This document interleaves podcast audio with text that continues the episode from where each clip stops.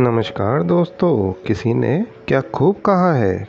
क्रोध एक ऐसी बुराई है जिसमें फंसते हम हैं, उलझते भी हम हैं और पिछड़ते भी हम ही हैं और अंत में पछताते भी हम हैं।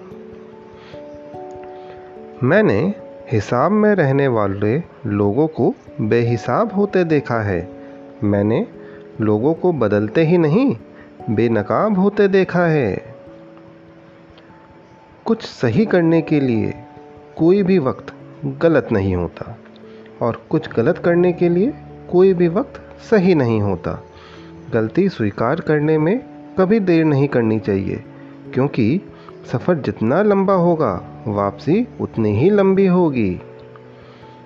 पानी, मर्यादा तोड़े तो विनाश, और वाणी, मर्यादा तोड़े तो सर्वनाश।